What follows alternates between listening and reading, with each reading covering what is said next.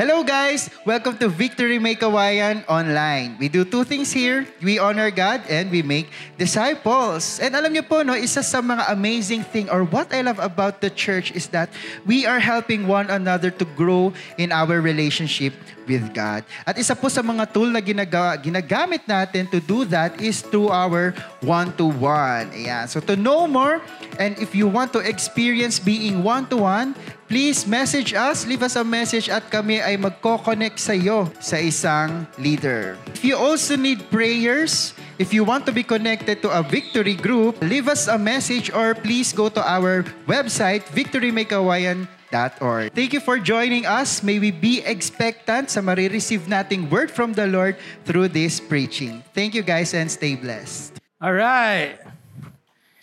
Good morning, everyone. Salamat sa tatlong masaya.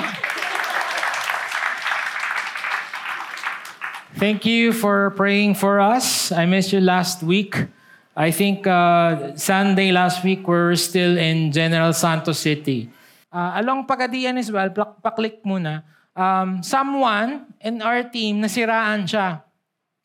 Nasiraan siya. Ito yung communicator, oh communicator, sabi, pre, pre, wait lang, wait lang, nasiraan ako, hinto, hinto. Kasi hindi nga magka, sobrang bibilis, hindi nga mag, lalo na nasa likod, di mo makikita kung ano nangyari. So buti na lang na naradyohan niya kami at nasabi niya na wait lang. Kasi nakahinto kami or else may iwan siya mag-isa doon sa um, uh, Muslim territory. So ayaw na mag-start ng motor niya. That is why, um, hindi ko na sabihin yung brand ng motor, baka hindi niyo nabilin. Nasiraan siya, tumirik yung motor niya at kailangan hatakin siya. Okay? Sabi ng Ecclesiastes 4 verse 10, next verse, sabi doon, If either of them falls down, one can help the other up. But pity anyone who falls and has no one to help them up. Ito lang yung point. Kung gano'n kami kaseryoso, I could not finish the Philippine Loop by myself. I will never do it alone. Because it's dangerous, it's scary, it's unsafe, it's illogical to do it alone. Right? But because I have people that watches my back and will be with me in any case, in any problem, pag may nag-arise na problem, I know that they, I have them, then you can do it. If that is if that is important sa simpleng pagmumotor, eh lalo pa sa spiritual life. My question is, are you doing this Christian adventure, this travel on your own? I hope that you're not doing it your own because the Bible says, what if you fall down, who will pick you up? Sino hahatak sa'yo? Kung nasiraan ka dito sa buhay natin, dito sa travel natin, papuntak, papuntang langit, in, in our uh, travel and adventure with our walk with God, who's gonna help you? Are you proud enough to say that, no, hindi, kaya ko to? That's why we have this series, Designed for Relationships. And I hope that it will convince you at the end of the day, at the end of the series, to be connected, not just an attendee, okay, but be part of this spiritual community. If spiritual community, if relationships are great, then why are relationships failing? Meron ba dito na nakipagkaibigan ka, halimbawa si Enzo, ito, uh, Enzo, I'm Rui by the way. Tapos may timetable, ito maging kaibigan ko lang to mga one month, tapos mag-aaway kami niyan. Awayin ko na yan. Meron bang gano'n? But why is relationship failing? Meron ba yung pag sinabi ko, ah, si JM and si Manilyn, sige, uh, uh, connect ako sa kanila, pero baka one year lang yan, tapos titigilan ko na. No! We want our relationships to go on forever, up to heaven. Tama? Gusto natin bati-bati pa rin tayo hanggang langit. But why is it the cause? Why is this happening? Why is relationships falling apart? Because of relationship killers. Sabihin nyo nga, relationship killers. And these relationship killers are, I did not invent it. We're going to extract it from the verse that we're going to read uh, today, Mark chapter 9, verse 30 to 50. Again, we want our relationship to be successful. Ayaw natin na may kagalit. Wala naman ditong um, gusto yon na makipag-away. But, but, but the truth is, if we're not aware, these relationship killers will ruin our relationship. So, tayo tayo lahat. Mark chapter 9, verse 33 to 50.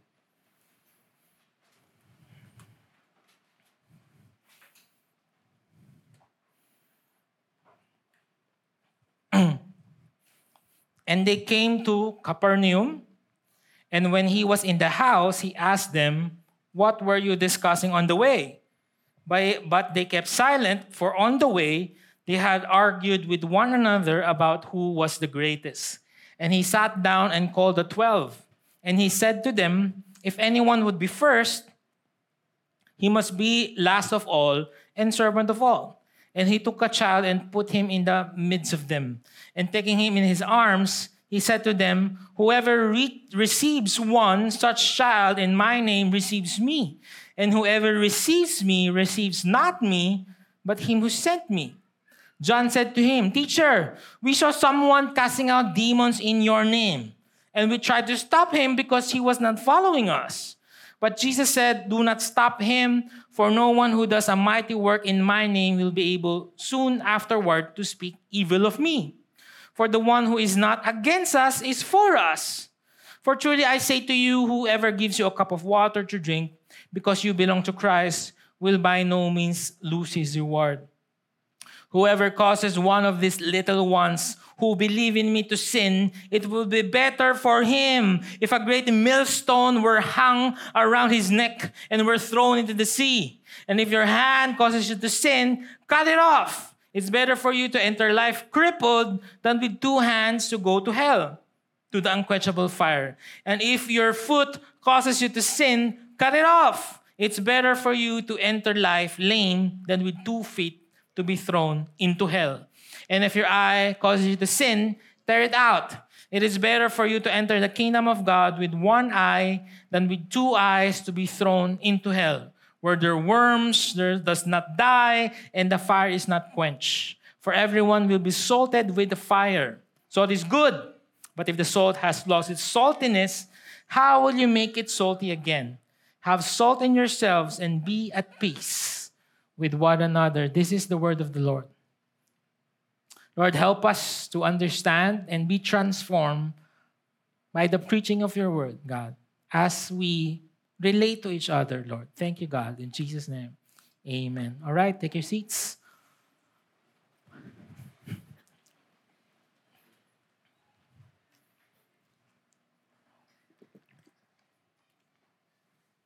Start tayo sa verse 33.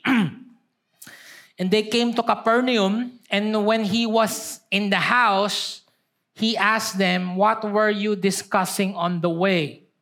But they kept silent, for on the way they had argued with one another about who was the greatest. Capernaum, yan yung headquarters si Jesus probably bahay ni Peter, and on the way from their work, their mission, the ministry on the day, nagtatalo-talo pala yung mga disciples. So sabi ni Jesus, anong pinagtatalunan nyo? Tapos hindi sila nagsasalita kasi nakakahiya. Kasi ang topic nila, sino ang pinaka-lodi? Sino ang pinaka-the best sa aming lahat? Sino yung pinaka-magaling? Relationship killer number one, teng, teng, teng, teng, conceit thinking we are better than everyone else. Context. If you move a little verses upward ng Mark chapter 9 is the transfiguration. And that's where Jesus sama Peter, James, and John. And it's one of the greatest things that probably a disciple would have encountered because Grabe, si Jesus appeared with Elijah and Moses. Okay? And then, pagbaba nila doon, sabi ni Jesus sa tatlo, huwag niyo sabihin kahit kanino kung ano yung nakita niyo. Okay? So imagine that. Yung, yung tatlo, nagkikwentuhan, grabe bro, grabe si Jesus, Elijah, Moses, and then, and then, and then the, the rest of the disciples said, ano yung pinagkikwentuhan niyo? Sa kayo galing? Hindi namin tatamingin. Sabi na, this is a secret. Di ba nakakainis? Tapos, laging ito yung kasama ni Jesus, Peter, James, and John. There's a lot of miracles that silang tatlo lang. And I, and I don't know what's the qualification for that. Because, sa totoo lang, Peter is, is one of the worst disciples. Siya nga yung nagkanulo kay Jesus. So, I don't know. Let's ask Jesus on in heaven, Why? Ba't siguro nagkainisan? Parang, ano ba? Ano bang meron sa inyong tatlo? Ba't ba puro kayo? So ngayon, nag, nag-argue sila siguro on the way. Bakit parang kailan kasi sa, ano bang, ano bang, ano bang lamang nyo sa amin? Bakit kami hindi tinitreat ni Jesus katulad nyo? Sino ba ang the best sa atin lahat? It did not stop there because yung mommy nila, which is a stage mom, sino dito mga stage mom? Siyempre, hindi kayo magtataas ng kamay. Mga stage mommy, chill, okay? Um, hayaan lang natin. Nag, nagaganon ako, ano, sa, pero sa totoo lang, pag mayroong presentation si Yuwil, ako din, eh, parang, ganito, anak, ganito. The mother of Zebedee's children, James and John, came to Jesus with her sons. She got down on her knees before Jesus to ask something of him. He said to her, What do you want? Anong gusto mo? Mommy Zebedee. She said, Say that my two sons may sit one at your right side and one at your left side when you are king. Ang understanding pa rin nila ng Messiah is a literal king, a literal political king na uupo to overthrowing Rome. Of course, a king would need generals. We need right hand. So, so, so yung nanay ni Zebedee, ah, yung nanay ni James and John, asawa ni Zebedee, sabi niya, sabihin mo na kung sino upo sa kanan mo sa kaliwa, si James ba tsaka si John. Sila ba yung mga magiging general? Total, favorite mo sila. Lagi mo silang sinasama. I-declare na natin ngayon. Look at that. 20, verse 24, the other 10 followers heard this and they were angry with the two brothers. And James and John, If you know them from scriptures, kaya nga ang tawag sa kanila, sons of thunder. They love that. They love the attention. We're the bomb. We're the thunder. So relationship killer number one is if you actually believe that you're the best. Sa amin itong book na nabasa ko, The Curse of the Self, ni Mark Leary, we all have a basic need to be viewed positively by others. But when that need becomes an overriding concern, it can lead to a variety of problems. One of the great paradoxes of human nature is that the more we focus on ourselves, the more unhappy we tend to be. Ow! So true, right? Yung masaya ka naman, pero pag tinignan mo yung sarili mo, teka, ba't ito yung kotse ko? Teka, bakit Ba't di pa ako napopromote? Kasabay ko lang yun ha. Bakit siya apat na beses na promote? Bakit ganito yung bahay namin? Ba't ganito yung mga anak namin? Bakit, bakit ako ganito? Bakit wala ako niyan? And it becomes this, this feeling that you cannot avoid. Social comparison can be a double-edged sword. It can motivate us to improve ourselves, but it can also lead to envy, self-doubt, and social isolation.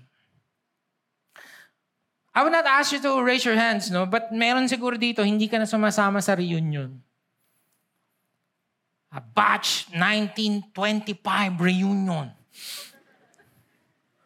Ayaw mo nang sumama kasi sa lahat sa inyo, feeling mo ikaw yung hindi accomplished. Ayaw mo nang sumama. Sa family reunion, ayaw nang sumama. You know, before I got married, ayoko ng family reunion kasi lagi na lang, kasi I married late eh. Uh, lagi na lang, oh, kailan ikaw ba? Kailan ka susunod? Wala ka pa bang girlfriend? Laging ganon. Nakaka-pressure, di ba? Wala ka pa bang girlfriend? Wala ka pa bang asawa? May kasama po ba ako, tita? Malamang wala pa din, di ba? May nakita ka bang picture na kinasal ako? Parang ganon. Di ba? Uh, Kailan ka susunod? Ganyan. Laging ganyan yung mga tita ko. Kaya pag lamay, binabawian ko sa niya. Tita, ikaw, kailan ka susunod na? Ganun, bawian mo. Baka yung batch nyo, lahat sila kinasal na, ayaw mo na lang. So, self-isolation. Okay, pag may victory group, baka kaya ayaw mo mag-victory group kasi feeling mo, eh, ang gulo-gulo nga ng mga anak ko eh. Pag merong kids church, gathering, parents hangout, ayaw mo kasi parang, eh, yung anak ko hindi, parang hindi po Kristiyano yun. And you don't like that. And uh, the question is, who put that pressure on you? Is it us? Or is it you? Sino bang, sino bang naglagay ng mga standards na yun? Eh, ikaw din naman sa sarili mo. And you're pressured with that. And, and, and, and you're insecure because you think you should be this. Anong sabi ni Jesus? And he sat down and called the twelve. Ah! So, nag, nagde-debate kayo kung sino yung dapat pinakamagaling? Sino yung pinaka, pinaka-lodi natin dito? O eto, He said to them, If anyone would be first, he must be last of all and servant of all. And he took a child and put him in the midst of them, and taking him in his arms, he said to them, Whoever receives one such child in my name receives me. And whoever receives me receives not me, but him who sent me. So kumuha siya ng bata, probably anak ni Peter, probably some of cha- uh, a child there in Capernaum, anak na kung sino man, kinuha niya. At sabi niya, sabi niya, yung mundo will always seek power and prestige. If you want to be great in the world, poposition ka, popolitika ka, seservan mo yung may kapangyarihan. Pero yung mundo, yun yung ginagawa, pero tayo, the kingdom of God, baliktad. Be last and serve all. Gusto niyo ba talagang malaman sinong pinakamagaling? Ang pinakamagaling ay yung laging nasa huli at laging nagsiserve sa lahat. Yung di napapansin. Bakit child? Because a child is insignificant and unimportant. Let me give you an example. If I will serve Hans, for example, kanina nandito siya noong 9 a.m. If sinabi ko kay Hans, Hans, later we will eat lunch, I will treat you, and we will go to Kizuna, and whatever you want, I will buy for you. What would I gain out of it? Probably nothing, right? Is this a child? He cannot even post on Facebook that my ninong is the best ninong in the world. He did this. Pero gawin ko sa politician, gawin ko sa king, ah, yun. May, may count yun. Do you get what I'm saying? Bakit? Eh, nagkaka-favor ako eh. So, ang sinasabi ni Lord, Servan mo yung mga tao na walang matutulong sa'yo. Walang maibibigay sa'yo sa status mo, sa social status mo. Walang pera, hindi niya kayang gantihan kung ano man yung binigay mo sa kanya. Kaso baliktad. Di ba? Office mate mo, tutulungan mo yung office mate mo. Si Mars, tulungan mo naman ako, mapiprint ako. Kasi you know, may date kami ni Mister, hindi ko pa naman piprint. Gano'n ba kalaking piprint? Mga ganyan. Bahala ka. Eh yung boss mo, pag sinabi sa'yo, Can you do me a favor? Can you print this? Sure, sir. Can I wash your car too? Bakit? Sip-sip eh. Seeking power and prestige. Do you get what Jesus is saying here? Yung intern mo, hindi mo yung tutulungan. Bahala ka. You, you have to earn your stripes. Ganun ang mundo eh. You have to earn your rank, my man. So maghirap ka dyan, hindi kita tutulungan. Kasi baka, baka malampasan mo pa ako, so bahala ka dyan. Pero yung boss ko, lilibre ko ng Starbucks to everyday. Investment to eh. Po position ako. It's different. Do nothing from rivalry or conceit, but in humility count others significant than yourselves. Ouch!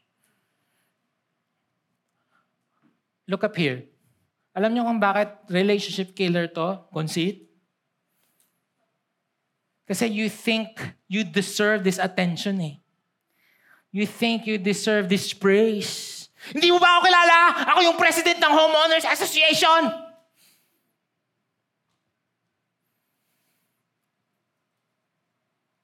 and your attitude is, your prima donna is getting to us. Na dapat importante ka. Dapat pagpasok mo sa kwarto, nagtatayuan lahat ng tao. Hindi mo ba alam kung ilang suffix ang nasa pangalan ko? May prefix ako, may suffix. Di mo ba alam may PhD ako tapos i-assign mo kong taga-bukas ng pintuan? Dapat ako yung nagta-transition. Sino ba yung batang nag-transition kanina? Si Jade. Mas matalino pa ako doon. Ah, okay, sige. Continue that. Tingnan natin ko sa kapulutin. serve the children, serve the child, serve the people that has nothing to give you back.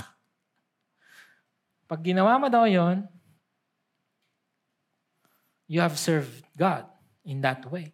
But if you continue to do that, thinking you're the best, you're gonna kill all the relationships around you. Relationship killer number two, exclusivity. Thinking your group is the group.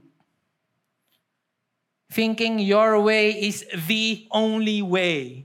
Thinking your style, whatever, upbringing is the only right thing. Lahat sila mali.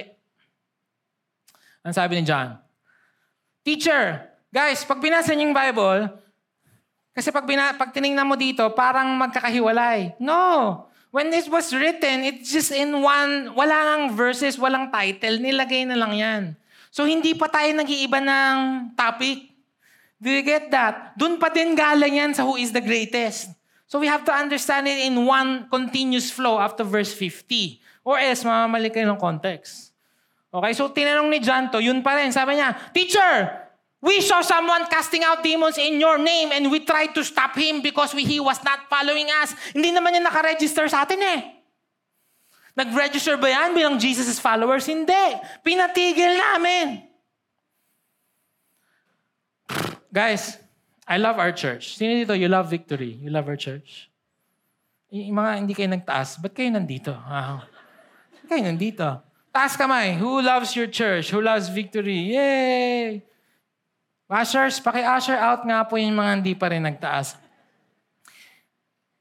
But sometimes we can be too exclusive about victory. Guys, our church is not the church. We're just one part of this big body of Christ. Minsan may nagsumbong sa akin, and this happened multiple times. This happened multiple times. Pastor! Gamin, yung ibang church, isang church may nakita ko, ginagamit yung one-to-one natin. Tapos yung spirit pa, alam mong marites, yung parang patigilin mo sila. Kahit na hindi naman yung sinasabi, pero ginagamit, pastor. Nung nakita nga, tinago eh. I'm not kidding. Kasi gina, uh, panunood ng online natin, naku. And I would tell them, ah, okay, isn't that great? That you're using one-to-one? Hindi ko naman sosoplakin na, eh, ikaw pala eh. Hindi man naintindihan. Hindi, hindi, hindi naman. Parang, ah, sabi ko lang, ah, that's great. Ah, actually, that's great. Kasi sabi ko, yung one-to-one naman, kinuha lang naman din sa Bible yan. So isn't that great that we're helping this church with their discipleship?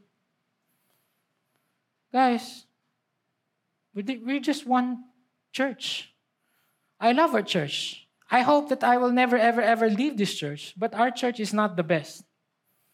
Sometimes we compare ourselves and what we do on how they're doing it and be like John. Patigilin mo sila. Ano sabi ni Jesus?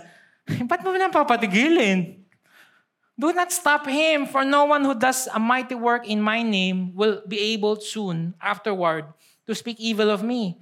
For the one who is not against us is for us. Ulit, for the one who is not against us is for us. For truly I say to you, whoever gives you a cup of water to drink because you belong to Christ will by no means lose his reward. Ganito po yung situation ng church in Rome. Kaya sinulat ni Paul yung letter to the Romans kasi nag-aaway yung mga Kristiyano.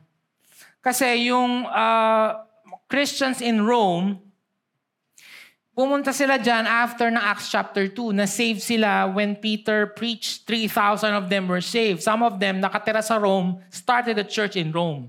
Kaso lang, pinaalis sila ng Emperor Claudius. Mas kayo dito, mga Kristiyano, umalis sila. After five years, namatay si Emperor Claudius, bumalik sila. So imagine niyo tayo, Victory May Kawayan. OG! Di ba tayo yun eh? 10 years na tayo dito. Oh, G, kami dito. Kami lahat. Nag, kami lahat. Gumawa niyo ito lahat. And then napaalis tayo after 5 years. Are you following? After 5 years, meron na siyempre taong iba. Yun yung mga Gentiles. Tapos magkaibang magkaiba sila. Nag-aaway sila ngayon. Ha? Ba't pa kayo bumalik? Ba't ganon? Hindi pa rin kayo nagpapacircumcise? Ano, ano, ano? Bakit hindi kayo nag-observe ng Sabbath? Eh hindi eh, free na tayo in Christ. Ay nako, kailangan kosher yung kainin ninyo. Blah, blah, blah, blah, blah. Blasphemy! Away! Guys, both love Jesus. Both were saved by His blood. Both are going to heaven. And yet are fighting. It's true then, and it's true now. Anong sabi? Kaya sinulat niya sa verse 14, ah, chapter 14, verse 1. As for the one who is weak in faith, welcome him, but not to quarrel over opinions. Ano ba pinag-aawayan nyo? Hindi naman doktrina. Preferences, differences. Malamang magkakaiba kayo ng... Ilan tayo ngayon dito? 400 maybe? Of course, magkakaiba tayo ng preferences at differences. We have a lot of differences. One person believes he may eat anything while the weak person eats only vegetables. When I first read this, I thought ang weak in faith ay yung mga, ah, ito weak pa kasi yan, si brother, kaya umiinom pa yan. Weak pa yan, kaya ano pa yan, um, hindi pa yan masyadong nag-church. Baliktad!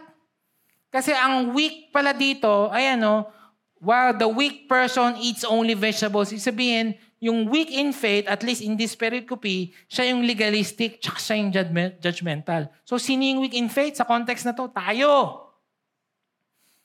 Bakit weak? For two things. Number one, sa tingin, feeling ko, kaya ang ginamit na metaphor ni Paul ay weak. Kasi feeling ng tong mga taong to, hindi pa enough yung si Jesus. So, yes, Jesus, pero, huwag ka na rin kumain ng iba, vegetable lang. Para lang sure. So that's number one. Number two, weak. Kasi for example, may nag-attend dito,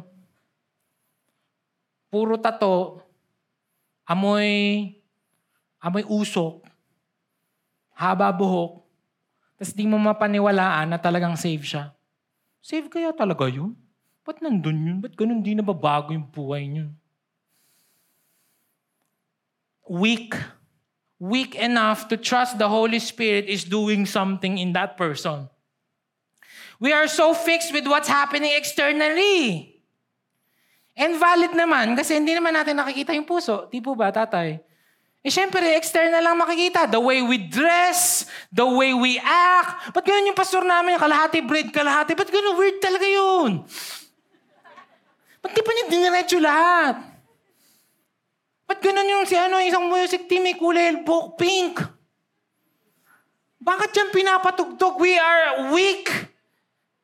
Just seeing the external and not trusting the Holy Spirit, what's happening in that person.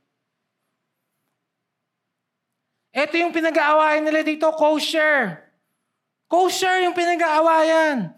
Okay, ito lang kasi yung sa Bible, sa Leviticus, ito lang yung dapat kainin. Cow, sheep, goat, deer chicken, duck. But before I continue, by the way, alam niyo bang lahat ng kasalanan sa Bible ay nagsimula sa pagkain. Di ba? Uh, si Eve, anong kinain? Lansones, di ba? Fruit, di ba? Pagkain. Tapos, sino yung unang murderer sa Bible? Anong pangalan? Kain, di ba? Talino, di ba? Oh, ay yung uh, anak ni Jacob, anong pangalan? Ah, ni Abraham. Si, ah, anak ni Isaac, si Jacob, tsaka si Esau. Oh, sabi ko sa inyo eh. Puro pagkain talaga. Okay, uh, ito yung kosher. Chicken, duck, turkey, trout, tuna, salmon. By the way, sa General Santos, may taga General Santos City ba dito? Ayun. Eh, ayun sila, ano, sila... Pangalan nito? Kalimutan ko bro, sorry. Sarap ng tuna doon, sarap ng swordfish. Uh, uh, grabe, ang sarap sa, sa General Santos. Ngayon, ito yung mga hindi dapat kainin. Okay? Pig, sino kumakain ng pork? Taas kamay? Pork? Makakasalanan kayo. Makasalanan. Okay, pork, rabbit, kangaroo. Ay, talaga naman makasalanan pag kinain mo yung rabbit. Ang cute-cute na niya. Tapos, ah, di ba? Di ba? Kangaroo, vulture, eagle, owl. Ngayon, ito yung pinag-aawayan nila. Anong sabi ni Paul? Pambihira naman. Let not the one who eats despise the one who abstains. And let the one who abstains pass judgment on the one who eats. For God has welcomed him. Relationship killer number two, exclusivity. When you think that your way is the way, when you think that your uh, idea is the idea, the way you, you raise your kids is that, and everything else is wrong. Sabi ni Paul, eh di ba pares naman kayong winelcome ng Diyos? Ba't mo ba siya pinipigilan? Kung ang faith niya, wag kumain, wag mo siyang awayin. Kung ang faith niya ay kumain, wag mo siyang awayin. Parehas lang tayo. Napakadami po nating pinag-aawayan. Political beliefs. Inuna ko to because this is legit. Just happened the past election. Friends fighting over candidates. Churches dividing over candidates friendships getting destroyed because of different beliefs. Sa totoo lang, pagdating ba sa langit, is it really, really that important kung sinong nanalong presidente nung 2022? Is it, was it really worth it? Pero no, we, we just, just, just fight. Religious beliefs. Ito, talaga na break yung church.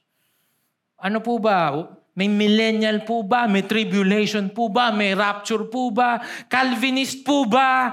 Uh, Arminianism po ba? One save, always save po ba? O hindi? Mag-aaway, maghihiwala yung church.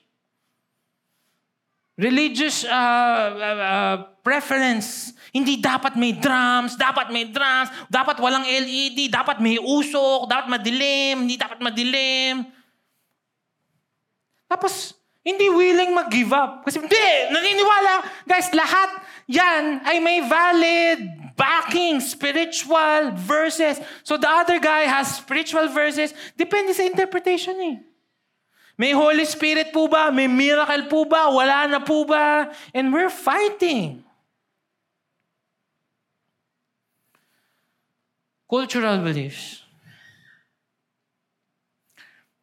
Val, eto, value systems. Lifestyles. One family will say, ah, kita mo tong family to. Grabe, travel lang travel.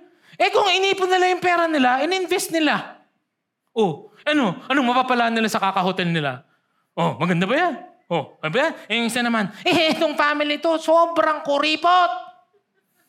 Aanin naman nila yung pera nila, naipon nila, marami nga silang negosyo, eh kung mamatay sila bukas. Sinong tama? Parehas sila. Parehas lang sila. Value system yun eh. Lifestyle choice yun eh. Why are you so mad about it? Hindi naman sila humingi ng pera sa'yo. Oh, dapat kasi. Nagpalit na naman ng kotse. Eh, grabe yan. Ako, ako talaga yung kotse ko since 1942. Ito na. Kalesa nga lang yan eh. Basta gumugulong. Okay, okay, I get you. But when you ask the other guy, ah, kasi kailangan magpalit na magpalit kasi ayokong abutin na masiraan akong sasakyan. Sinong tama sa kanilang dalawa? Parehas lang. Magkaiba lang ng value system. Do you understand what I'm saying? And, and, and, and the problem is exclusivity. Na eto lang yung tama. Yung paniniwala ko lang yung tama. Parenting styles. Ay, grabe yung anak niya. Babad na babad sa gadget. Ako, hindi ko talaga gagawin sa anak ko yun. Masusunog yung utang. Did you even ask her, Why is she doing that? Do you even do you even have to listen na na na single parent pala siya, na nagtatrabaho pala siya buong araw at wala siyang choice kundi paggadgetin yung anak niya? Did you even ask? Or is just so happy to say, hindi ako ganon. Hindi kami ganyan. Kasi tama kami. Lodi, habits, hobbies, interests. Why are we like that? it pains me because the, uh, I think we got it wrong na we believe for us to go up is to step on someone down. What would we get if we talk about her weight? Eh, ang taba-taba na niya. Grabe kasi hindi naman namimi. What would you get? What would you get? Would, would you be closer to Jesus by doing that? Then if you if that is then do it.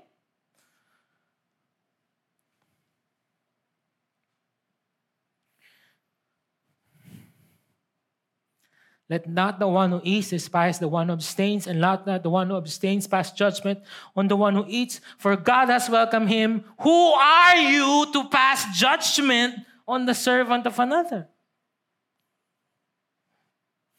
It is before his own master that he stands or fails, and he will be upheld, for the Lord is able to make him stand. Ultimately, guys, accountable yan sa Diyos. Accountable yan sa decisions niya, sa life niya, sa choices niya, sa preference niya. And you are not God to judge. You know the reason why this church is not growing as it's supposed to be? Because this church is full of judgmental people, including me. Christians. We think that in for order for us to be the greatest, again, yun nga yung gusto natin, to be the greatest, is to step on someone's throat. And you feel good about yourself.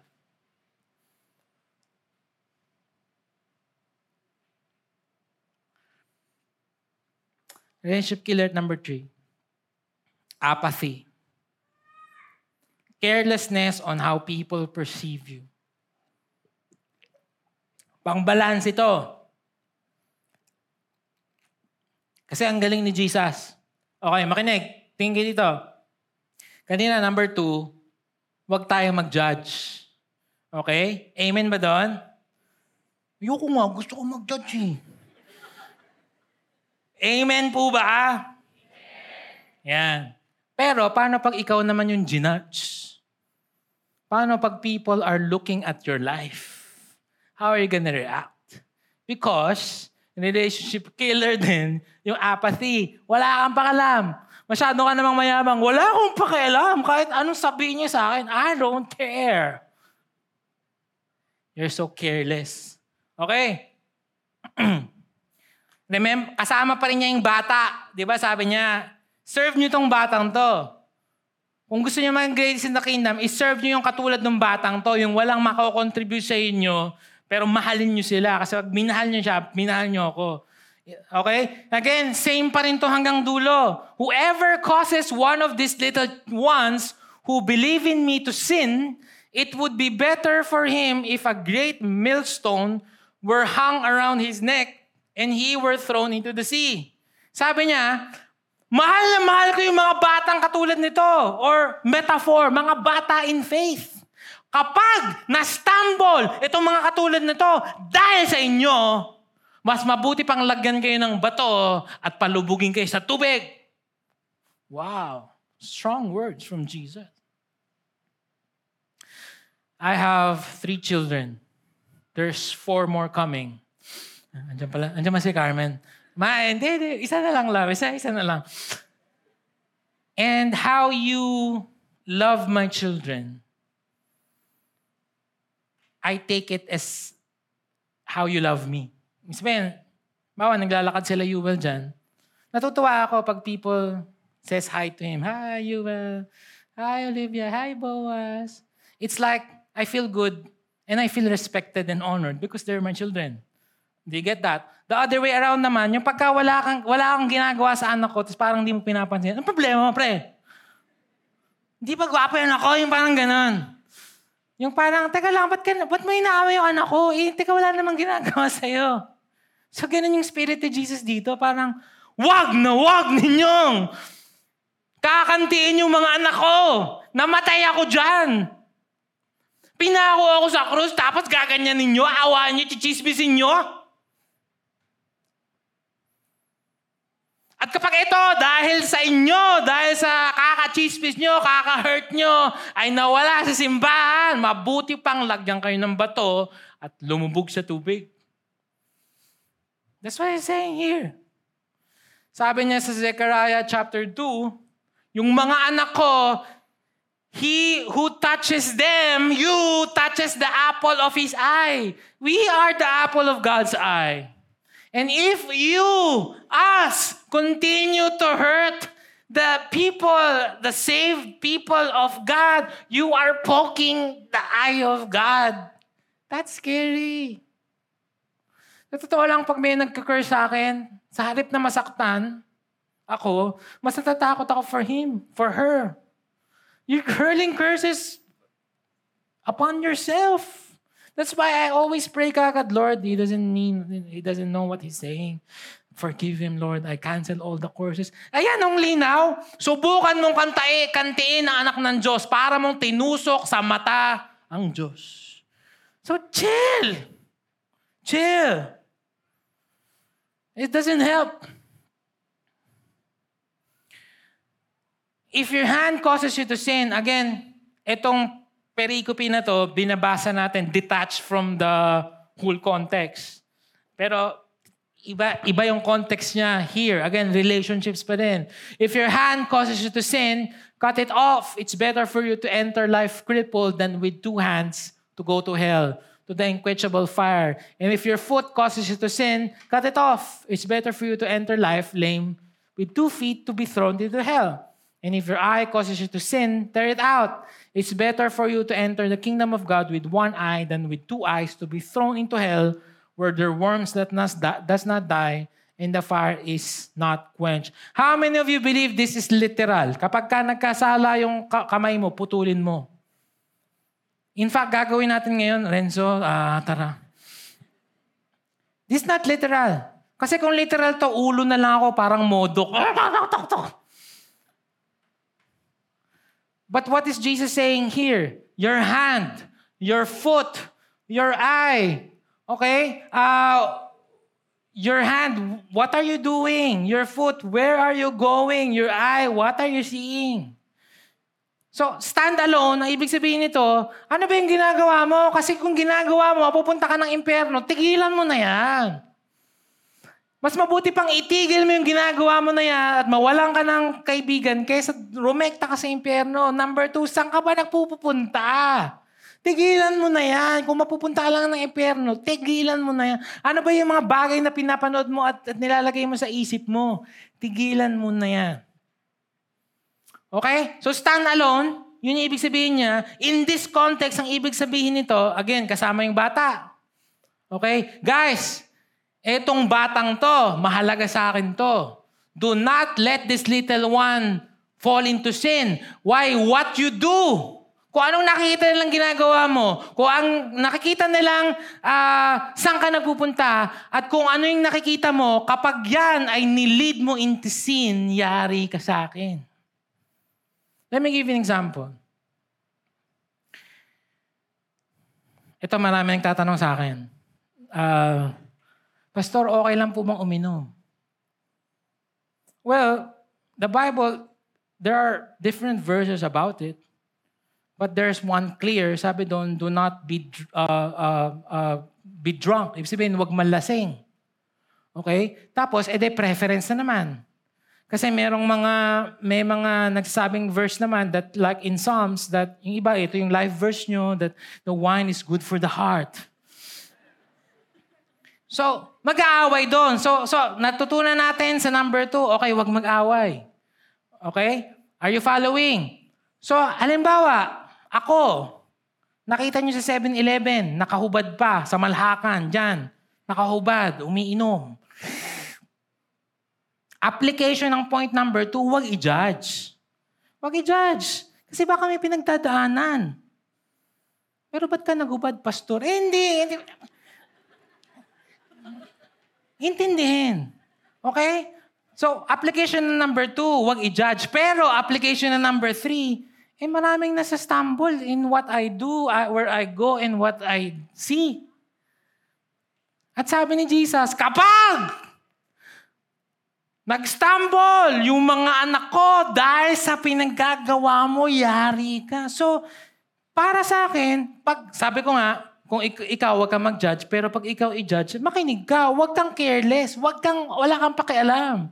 You get that? Ah, okay. Ah, kasi para sa akin, okay lang naman uminom. Example lang. Okay lang naman.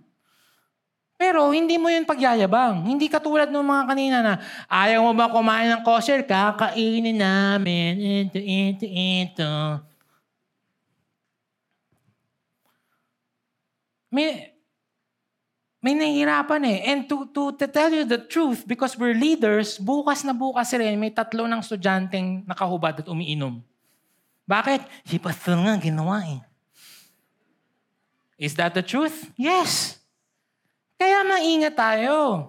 By what you do, where you go, and what you see. Yan yung context niyan.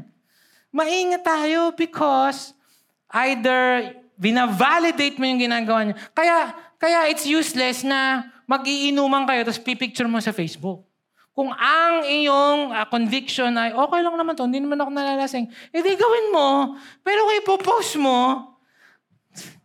malilito. Do you agree? Oh, example number two. Nakita niyo ako na nasa uh, sa SM, may ka-coffee, hindi si Carmen. Agad-agad ba, ay, si Pastor adultery, adultery. Huwag i-judge. Okay? And application number two, huwag i-judge. Baka naman may ka-meeting. Pero by the way, that rarely, rarely happens.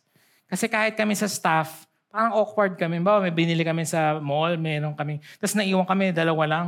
Talagang awkward. Parang, oh, sige, kita na lang mamaya. Parang ganon. Awkward talaga. Kasi talagang we, we, we just really putting ourselves in high standards. Okay? But just in case that happens, uh, Huwag i-judge. Ah, baka po may, nang, baka may nang lang ka-counseling. Now, kung wala naman akong pakialam, everyday na lang, everyday may counseling si pastor, babae. But po, wala bang may problemang lalaki? Then that should warn me, right, that I might causing people to stumble because of what I'm doing. Do you get that? So I should change. Kasi may nagsabi na eh, Pastor, may nakapansin po kasi, ah, Anong gagawin mo? Magyayabang ka? Eh, hindi dapat tayo ginajudge. Hindi, dapat, ah, okay, sorry, sorry. Sorry, I was not aware of it. I'm sorry, I'm gonna change it. Because people will follow you. Ah, ganun pala. Pwede palang makipag-date ng hindi mo asawa. Layo na, di ba? Eh, so let's be careful. Yun din sinabi ni Paul. Continuing lang, di ba? Therefore, let us not pass judgment on one another any longer, but rather decide never to put a stumbling block or hindrance in the way of a brother. For if your brother is grieved by what you eat, you are no longer walking in love. By what you eat, do not destroy the one for whom Christ died. Alam mo nang ang na-hurt siya eh na ginagawa mo yan, taliwas nga yan sa value niya. Ah, ayaw mo palang makitang nagagadget. Anak ko, ay ano, anak, anak, pakita mo! Huwag mo daw ganunin. Alam mo nang taliwas kayo ng culture eh. Taliwas kayo ng bili. Huwag mo namang isampa sa mukha niya. Not be a stumbling block. Okay? So then, let us aim for harmony in the church and try to build each other up. Be a stepping stone and not a stumbling block. Pero, tingin sa akin, sino dito willing ka maging stepping stone? Masakit yun. Matatapakan ka eh. Matatapakan yung belief mo. Pinaglalaban mo nga ito eh. Di ba kaya nga nag-aaway in the first place? Kasi meron kang passionate something that you're really holding on and you believe that that's the only way. Now, for him to see Christ and for you to achieve harmony and unity, matatapakan yung ego mo, matatapakan yung value mo, matatapakan yung pinaniniwalaan. But are you willing to be like that? Or, hindi, tatatagan mo para matisod siya. No. I hope that we are willing na, sige na nga, alam ko tama ako, pero okay. Huwag mo sabihin yun. Sabihin mo lang sa sarili mo. Hindi, ganun din. Sige na, oh, alam ko tama ako, pero na... Harmony. Sabi niyo harmony. And to build each other up. Ano ba yung makakatulong sa... Ano ba talaga yung makakatulong sa kay Jim and kay Manilyn? Paglaban mo yung prinsipyo mo o mapakinggan siya para ma-build siya? I think that's the latter. It's the latter. For everyone will be salted with fire, as I call the keyboardist.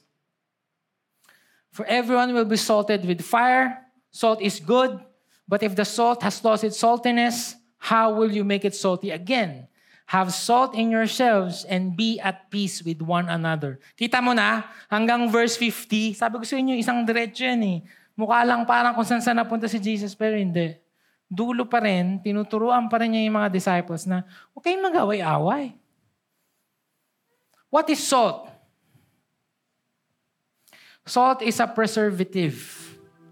During that time, there's no ice. There's no refrigerator. So for them to uh, slow down the putrefaction process, you put salt. You make pahid the salt in the meat. You make punas it like that. And you do it like Salt Bay. Ano yung sinasabi ni Jesus here? Look up here. Last, last thing that I'm gonna say. Guys, we live in an evil world. A world that's, that does not worship God. A world where we want to be gods of our own. So the wrath of God is just around the corner. Nandyan na. Nandyan na. Yung parusa ng Diyos sa mundong to. Nagkunawin yung mundong to. Now, what keeps that from happening? the harmony, unity, and love from the people of God. Tayong salt eh. As long as we're here, just like a salt, it slows down the wrath of God. Parang extension, yung parang mapuputol lang ka ng Meralco, pero pwede po ba maka-extend? Sige, pwede.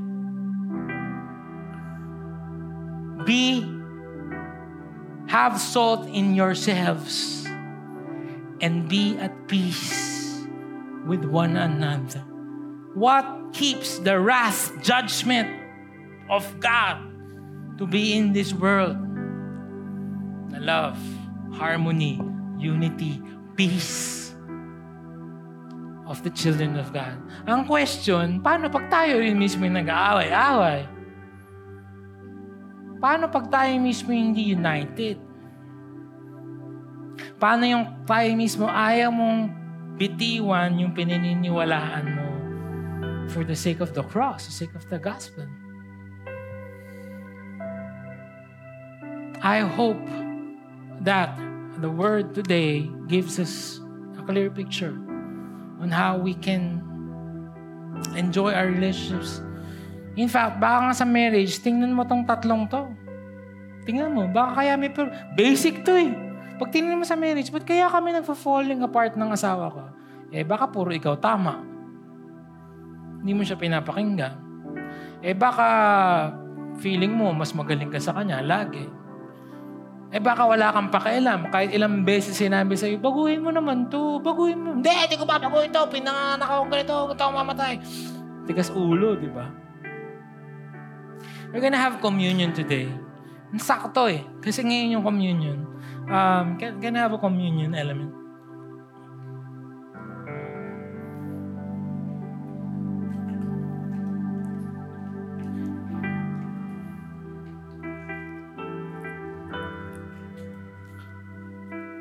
Tayo-tayo lahat.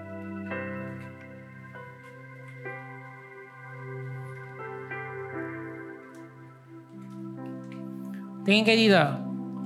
The communion is not just a religious practice. It's not just part of the program. Kasi, kaya nga communion, ginagawa sa community.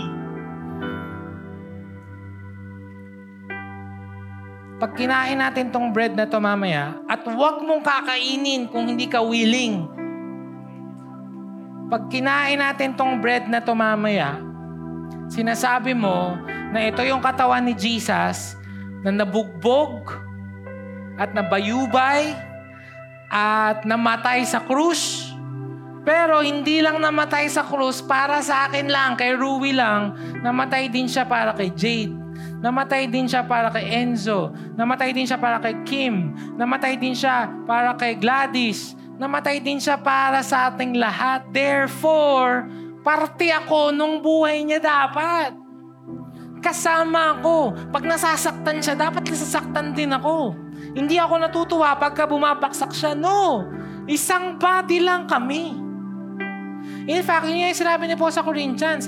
Kung kumakain kayo ng communion, ginagawa niyong communion at nag-aaway kayo, huwag niyo na lang gawin. That's what he said. So, We're gonna take communion here today. But as you eat this bread, I hope we are praying to God that we're saying, Lord, I repent for all the judgments that I have said, for all these thoughts that I have thought of sa lahat ng mga tao, for all of the pain that I've caused the people around me because of my exclusivity and my conceit and my apathy, my behavior. I'm sorry, Lord. As I eat this bread, I am saying, Lord, that I am just one sa katabi ko sa buong Victory May Kawayan, buong Victory Philippines, at lahat ng Christian Church sa buong mundo. Therefore, Lord, I pray that you will give me the grace to be at peace with one another. If that's you, and you are saying, I commit and I repent, go ahead and eat this bread.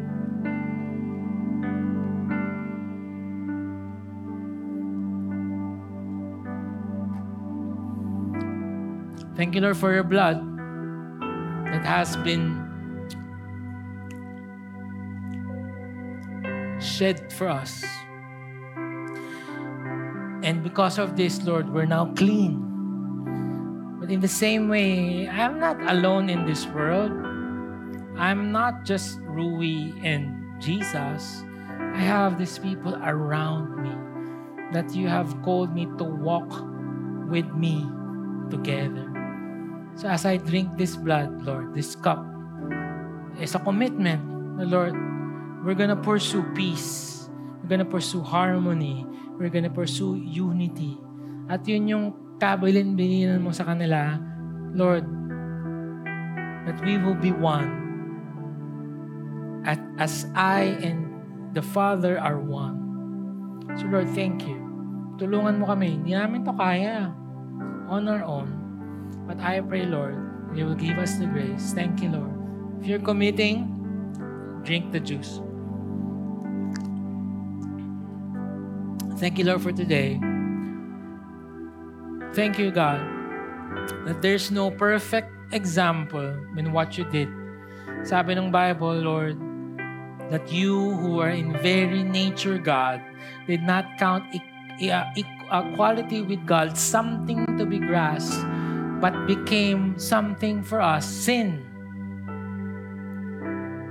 so that we will experience eternal life. Ikaw mismo, Yung hindi mo tiningnan na ako yung Lodi dito, ako yung anak ng Diyos dito, I'm the greatest.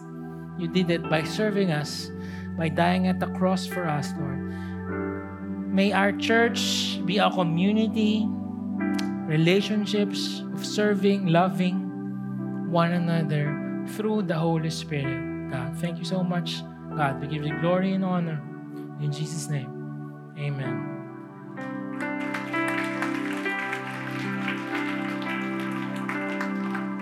Thank you so much. Go and make disciples.